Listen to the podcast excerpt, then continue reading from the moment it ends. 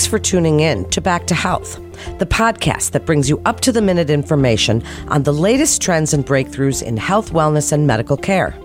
Today's special episode is part of our Women's Health Wednesday series, which features in depth conversations with Weill Cornell Medicine's top physicians on issues surrounding women's health throughout the life course. Listen here for the information and insights that will help you make the most informed and best healthcare choices for you. I'm Melanie Cole, and on this Women's Health Wednesday, we're discussing Sexual Assault Awareness Month and the Sexual Assault Forensic Examiner Program at Weill Cornell Medicine. Joining me is Dr. Rama Rao. She's the chief in the Division of Medical Toxicology in the Department of Emergency Medicine at New York Presbyterian Hospital, Weill Cornell Medical Center. She's an associate professor of clinical emergency medicine at Weill Cornell Medical College, Cornell University, and she's the medical director of the SAFE Sexual Assault Forensic Examiner Program at Weill Cornell Medicine. Dr. Rao, it's a pleasure to have you join us today, and what a great topic. It's so important to discuss this, and certainly with an expert such as yourself. First of all, can we discuss what is sexual assault? What constitutes sexual assault? Well, good morning, and thank you for having me today. Sexual assault is an act that is really about power and control. It refers to a behavior or contact without consent of the victim. That could be fondling or unwanted sexual touching, penetration of a victim's body, forcing someone to perform sexual acts such as oral sex or forced kissing, or other degrading or humiliating non consensual sexual acts. And when we think about our bodies, we really have a lot of agency about who touches us, under what context, and what parts of our body they can have access to. That's a very private thing. And once that is taken out of the control of an individual, we use the term sexual assault. Thank you for that comprehensive definition. So, why is the word survivor often used for victims of sexual assault? The term survivor is used to really indicate that these are acts of violence, of power and control over another person's body.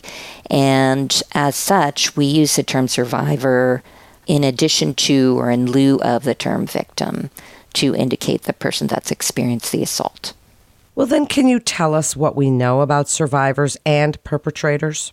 Yes, what's most important to recognize is that it is a very, very underreported crime for many reasons.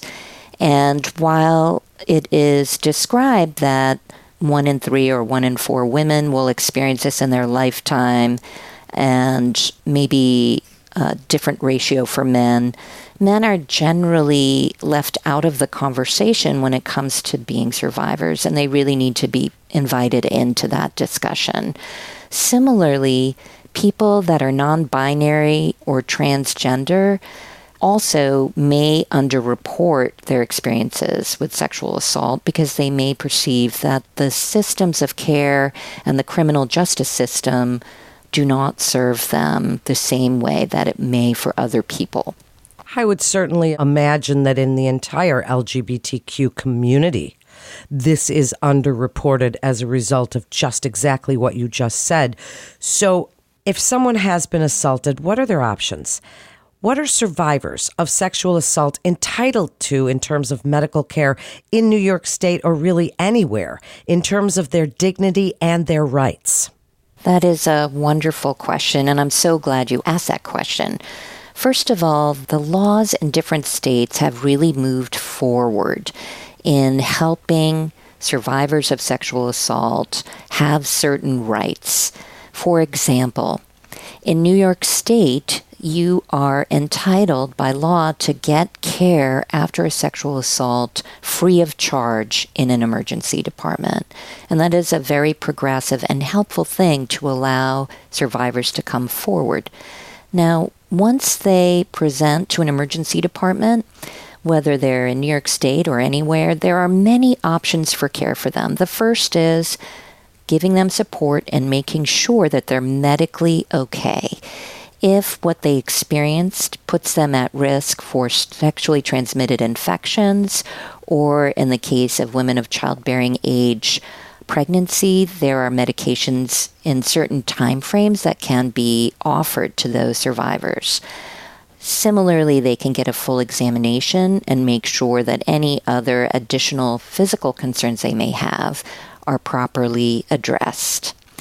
The next is that we can offer a forensic examination, and there are certain sexual assault forensic examiner designated hospitals in New York State, and other states may have similar programs. And there is a national sexual assault hotline number called RAINN, R A I N N.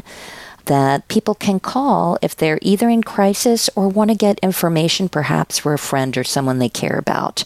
And that number is 1 800 656 4673, or they can go to rainn.org, R A I N N. Now, let's say they go to the emergency department and they have their medical concerns addressed. The next thing that may be offered to them, depending on the time after the assault that they present, there is a time frame in which evidence can be collected. And that may vary from state to state what that time frame is but generally speaking, that falls within between five and seven days of the assault. There may be DNA evidence on a person's body, even if they've bathed or brushed their teeth or change their clothes, that may be present. And a person can opt to have their narrative recorded and full forensic examination with evidence collection, which is done with a series of cotton swabs on their body. It's not painful, and they can determine what steps of the evidence they do and do not want to have performed. After that, that evidence, which is collected in something called a chain of custody, meaning how that evidence is handled and whether or not it's sealed and who it gets passed to and the conditions under which it's stored, is all recorded. And in New York State, we will hang on to that evidence for up to 20 years. And different states have different durations that they'll hang on to that evidence. It can be much shorter than that on the period of months or about a month, depending on the state. And that gives the survivor time to determine whether or not they want to report to law enforcement, at which point that evidence can be turned over to the criminal justice system for analysis. So they're not required to report this to the police if a person gets care in the emergency department. That is correct. If they are an adult, they are not required. There are very rare exceptions to that, but by and large, you have the determination of what you want done when you arrive in the emergency department and when you get that evidence collected, if you choose to, whether or not you choose to report well, can you tell us about the Sexual Assault Forensic Examiner program, the SAFE program at Weill Cornell Medicine, please? Tell us a little bit about this and really what you do, how you begin to assess this level of trauma. Tell us about the program. Yes, we're very fortunate. We are a safe designated center the New York State Department of Health designates hospitals that meet certain requirements for care of survivors of sexual assault. They create a designation, a safe designated center. So we're lucky to be one of those. Now, there are many different terms that you may hear nationally for similar programs to ours. One may be the SANE program, Sexual Assault Nurse Examiner, or SART, Sexual Assault Response Team, or in our Sexual Assault Forensic Examiners. And this is made up of a team of individuals who have undergone specialized training in the unique needs of survivors of sexual assault. They get trained not only in the impact of that assault and how to provide emotional support, but also in how to collect and handle the evidence and document a narrative and then work with the criminal justice system if they are asked to testify in a court of law, assuming the survivor reports this to law enforcement. What is the Victim Intervention Program? What does that offer? And are there other programs like it in the city and around the country? Yes, I'm very proud to work with a team of licensed social workers at the Victim Intervention Program at Weill Cornell New York Presbyterian. There are many similar programs across the city and across the country that work to supporting survivors of crime. And I use that term broadly because if you are a victim of any crime and you reach out to the Victim Intervention Program, you can be offered free confidential support and counseling services, legal advocacy and support, or connected to people that can support you if you choose to move in the criminal justice system. And you will really be very well informed of your rights. In New York State, there is a sexual assault survivors Victim Bill of Rights, which you are entitled to learn about. And other states have similar laws. And so programs like the Victim Intervention Program at New York Presbyterian Weill Cornell will provide that information to you. And also, they are there to help secondary victims, meaning if you are a partner to someone who has been sexually assaulted, you may be experiencing some indirect trauma of your own.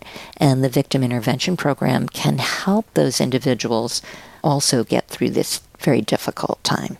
Is there a hotline number? I mean, we hear about the suicide hotline numbers. Is there, you mentioned rainn.org, but is there a number that's available 24 7 if somebody needs that help right then and there to direct them because it's so traumatic and they don't know where to turn? Yes, I think the rainn.org hotline, which is 1 800 656 HOPE or 1 800 656 4673, can offer 24 7 direct chat or counseling, and they can direct an individual to services local to their area. So if you're listening to this podcast and you're remote to New York and you have a question or a concern or you've experienced this, you can call that hotline and they can give you some immediate support and then direct you to resources in your local area. That's 1 800 656 HOPE or 1 800 656 4673, rainn.org, R A I N N.org, as we get ready to wrap up this unbelievable episode that's been so informative. Dr. Rao, and I could hear how sweet and compassionate you are, and I imagine you are just so good at your job. Can you give some advice, a little bit of an overview for people that have been survivors of sexual abuse or people that love someone who is a survivor and what you really want them to take away from this podcast today. Yeah, thank you for that. I think that the most important thing for survivors and people close to survivors to know is you're really not alone. There are many people that have experienced the same thing, and it's very difficult for people to be open about something that is often so very private. So there are resources for you, and you can either approach those resources if you need them directly for yourself or someone you care about, or if you're interested in getting involved and becoming an advocate or a supporter of these organizations, there are many opportunities out there across the country to get engaged. Thank you so much, Dr. Rao, for joining us today. And Weill Cornell Medicine continues to see our patients in person as well as through video visits, and you can be confident of the safety of your appointments at Weill Cornell Medicine. We're so glad you joined us for Women's Health Wednesday. We hope you'll tune in and become part of a community and fast growing audience of women looking for knowledge, insight, and real answers to hard questions about their bodies and their health. Please download subscribe, rate, and review Back to Health on Apple Podcast, Spotify, and Google Podcast. For more health tips, please visit weillcornell.org and search podcasts. Parents, remember to check out our Kids Healthcast too. I'm Melanie Cole. Back to Health is your source for the latest in health, wellness, and medical care for the whole family. Our team of world renowned physicians at Weill Cornell Medicine are having in depth conversations covering trending health topics, wellness tips, and medical breakthroughs. With the spotlight on our collaborative approach to patient care, the series will present cutting edge treatments, innovative therapies, as well as real life stories that will answer common questions for both patients and their caregivers. Subscribe wherever you listen to podcasts. Also, don't forget to rate us five stars. All information contained in this podcast is intended for informational and educational purposes. The information is not intended nor suited to be a replacement or substitute for professional medical treatment or for professional medical advice relative to a specific medical question or condition. We urge you to always seek the advice of your physician or medical professional with respect to your medical condition or questions. Weill Cornell Medicine makes no warranty, guarantee, or representation as to the accuracy or sufficiency of the information featured in this podcast, and any reliance on such information is done at your own risk. Participants may have consulting, equity, board board membership, or other relationships with pharmaceutical, biotech, or device companies unrelated to their role in this podcast. No payments have been made by any company to endorse any treatments, devices, or procedures, and Weill Cornell Medicine does not endorse, approve, or recommend any product, service, or entity mentioned in this podcast. Opinions expressed in this podcast are those of the speaker and do not represent the perspectives of Weill Cornell Medicine as an institution.